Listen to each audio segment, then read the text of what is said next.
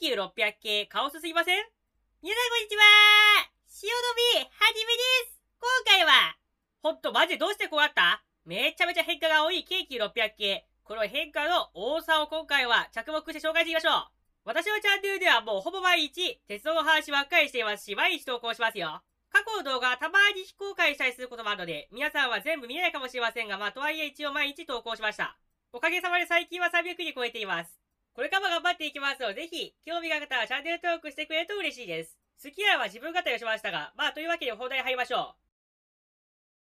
普段だったら割と私、なんか車両ができることから紹介していくんですが、これをやっちゃうと、もう今回紹介するこの京急の変化のネタバレ全部バレるかもしれませんので、今回はポイントポイントでお話を進めます。まずこの電車の顔って、今ではこういう感じですよね。これぞまさに王道を行く。そういうオーラがブンブンしています。ですが実は、昔の京急600系って、今とは全然違うデザインです。というか、あやべえ京急ってそういえばガタでしたね。京急600型です。これまで K と言ってましたがすいません。なんか妙に見通しが暗くなった気もしますが、気にしないでいきましょう。まあこんな感じで、実は昔の京急600型、今とは全然違う顔でした。ではどういう顔だったでしょうか写真を見せましょう。こんな感じだと、前面の顔面は黒と赤だけ。なんか今で言う白と赤ではなく黒と赤。全然違うカラーリングです。側面は一応なんだかんだ言って今とあんま変わらないですけどもね。でも結構こんな感じで前面、実は昔と今で全然違いました。こういう感じでまさかの登場当初と現在では前面の顔のデザインが全然違う。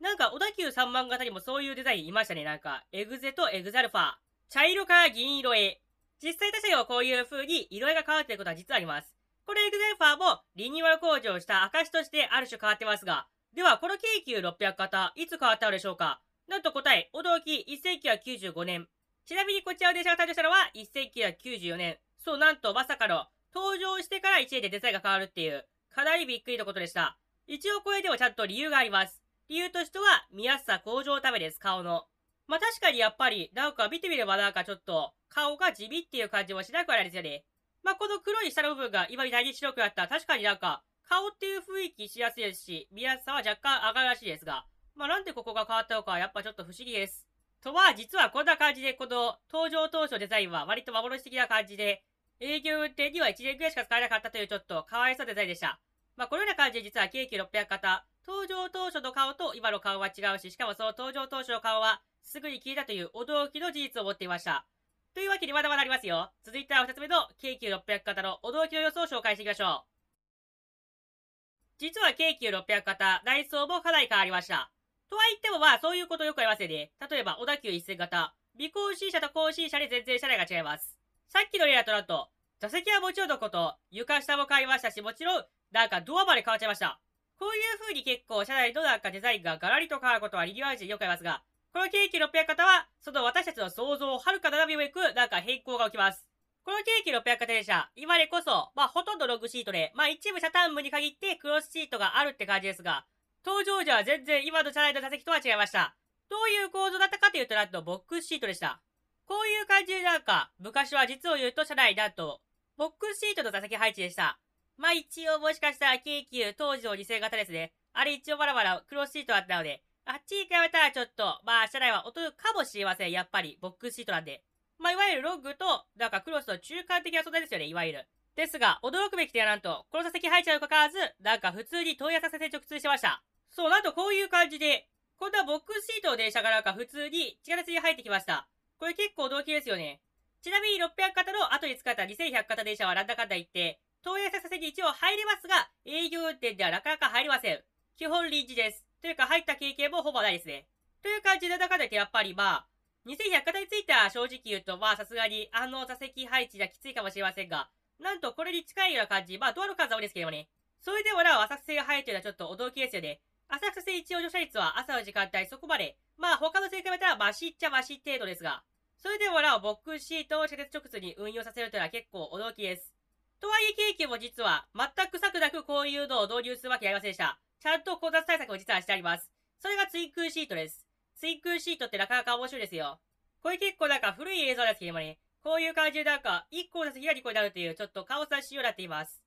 まあこういう感じでツインクーシートって、なんと座席が1個だったり2個だったりなかなかすごいですよね。この座席数が変わるという特徴が実はこのなんか混雑対策らしいです。ラッシュ時にはこの座席をなんか1個にすることによって、混雑を緩和していたらしいですが、まあそもそもクロスシートですからね、そこまで効果が上がったかというと疑問です。他にもこういう感じで側面を見てみましょう。ウィキ先生からこういう感じですよって教えてもらいました。側面を見ればわかりますが、まあこんな感じで、実はドア付近の座席以外にも、ドア付近の座席の対向方面の座席も実を言うとなんか、椅子がパッタンと倒れてなんと、実は一時掛けになります。こういう風にして、各場所2個ずつなんか計32個ぐらい最大でなんか買うらしいですからね。まあそういう感じで一応なんかコント対策はしたらしいですけども、まあやっぱり効果があったかというと微妙でした。というのもやっぱ東野浅草仙台中心になんか結構不評があったらしいです。そういう構造が災いしたのか最終的にはなと残念ながら、交通空シート含めて基本的にシャター部のあのボックスシート以外は全部ログシートに交換されました。ちなみに車内の雰囲気は京急 C1000 型のあの後期車内編と同じような感じでした。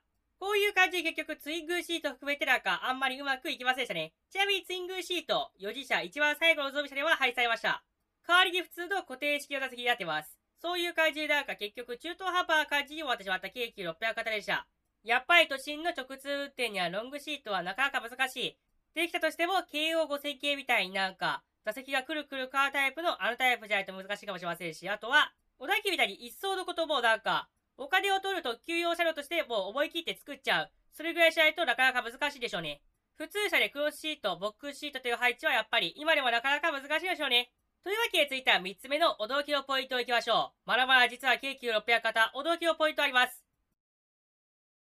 3つ目の驚きポイントはそう、足回りです。ちょっとこれ意外な話かもしれませんが、足回りも実はちょっぴり京急600型面白い点があります。京急600型は3次車と及び4次車以降で結構大きな差があります。1次車から3次車までは京急1500型で採用された主電動機とか VVVF とかを採用しましたが、まあとはいえその一方で4次車以降というのが、なんと実は VVVF 新しくなっています。またこの3次車までと4次車で結構主電動機のパワーにも差があります。3次車まではなんと 120kW、それが一緒だったらなんと 180kW、もう次元が変わります。またそれに合わせてなんと MT 比も1対1に変更されました。これまでは京急 3M1 でしたが、4次車は同じ4両編成の場合、DMDT という感じでなんと比率が3対1から1対1に変更されています。そしてその結果だと、この電動車の配置の変更から、京急600型の4次車はたった1編成しかいません。そしてこの電動車の配置の変更、その結果だと、京急600型の8両編成で唯一、2号車と7号車が左派という感じで、京急600型、なんか再現に1編成だけ、モーターの配置が特殊な編成が誕生しました。もともとこの車は基本的に4両編成を中心に使いましたので、4両編成を2つ上げた8両編成って感じのなんかモーター配置になっています。このように実はですが、3次車前と4次車以降で、さりげなくなんか、モーターの種類とか配置とか、あとは強さとか全然変わってたりもします。特に8両編成の場合、4次車の1編成だけが、なんかモハの数が少ないなという感じがしますよね。これはある意味で驚きの特徴と言えでしょう。4つ目のお話は、VVVF が実はタフだということです。では、どれぐらいタフでしょうか？答えとしてはなんと、登場当初は GTO-VVVF をずっと貫いています。まあ、現実には実は一部の編成で VVVF 交換されてますけどね。まあ、とはいえその VVVF の交換も、例えば2つの種類のウォーターがあった編成が1つに統一されて、その交換先っていうのをもともと京急600型が使っていた VVVF をそのまま使っている結局 GTO のまま。まあ、要するにそういう感じでなんか、今なり GTO-VVVF をずっと使っています。もちろん GTO-VVVF が絶対悪とかそういうわけじゃないですけどね。でも京急には意外な点もそう出します。それはこの車両の後の後継車ですよね。例えば京急2100型、1000型の初期車というのは VVVF は GTO でした。ですが、これらの編成はなんと、ほとんど全て IGBT になりましたし、残っている編成も多分そろそろ IGBT になります。もちろんこっちはちゃんと理由があって、それはやっぱり海外製の c m s GTO は、なかなか予備費を確保しようにもお金がかかる。だから結果的に国産に交換しちゃえ。その結果として従来の GTO-VVF を廃止して IGBT 交換するという流れが出ていますが、その一方で、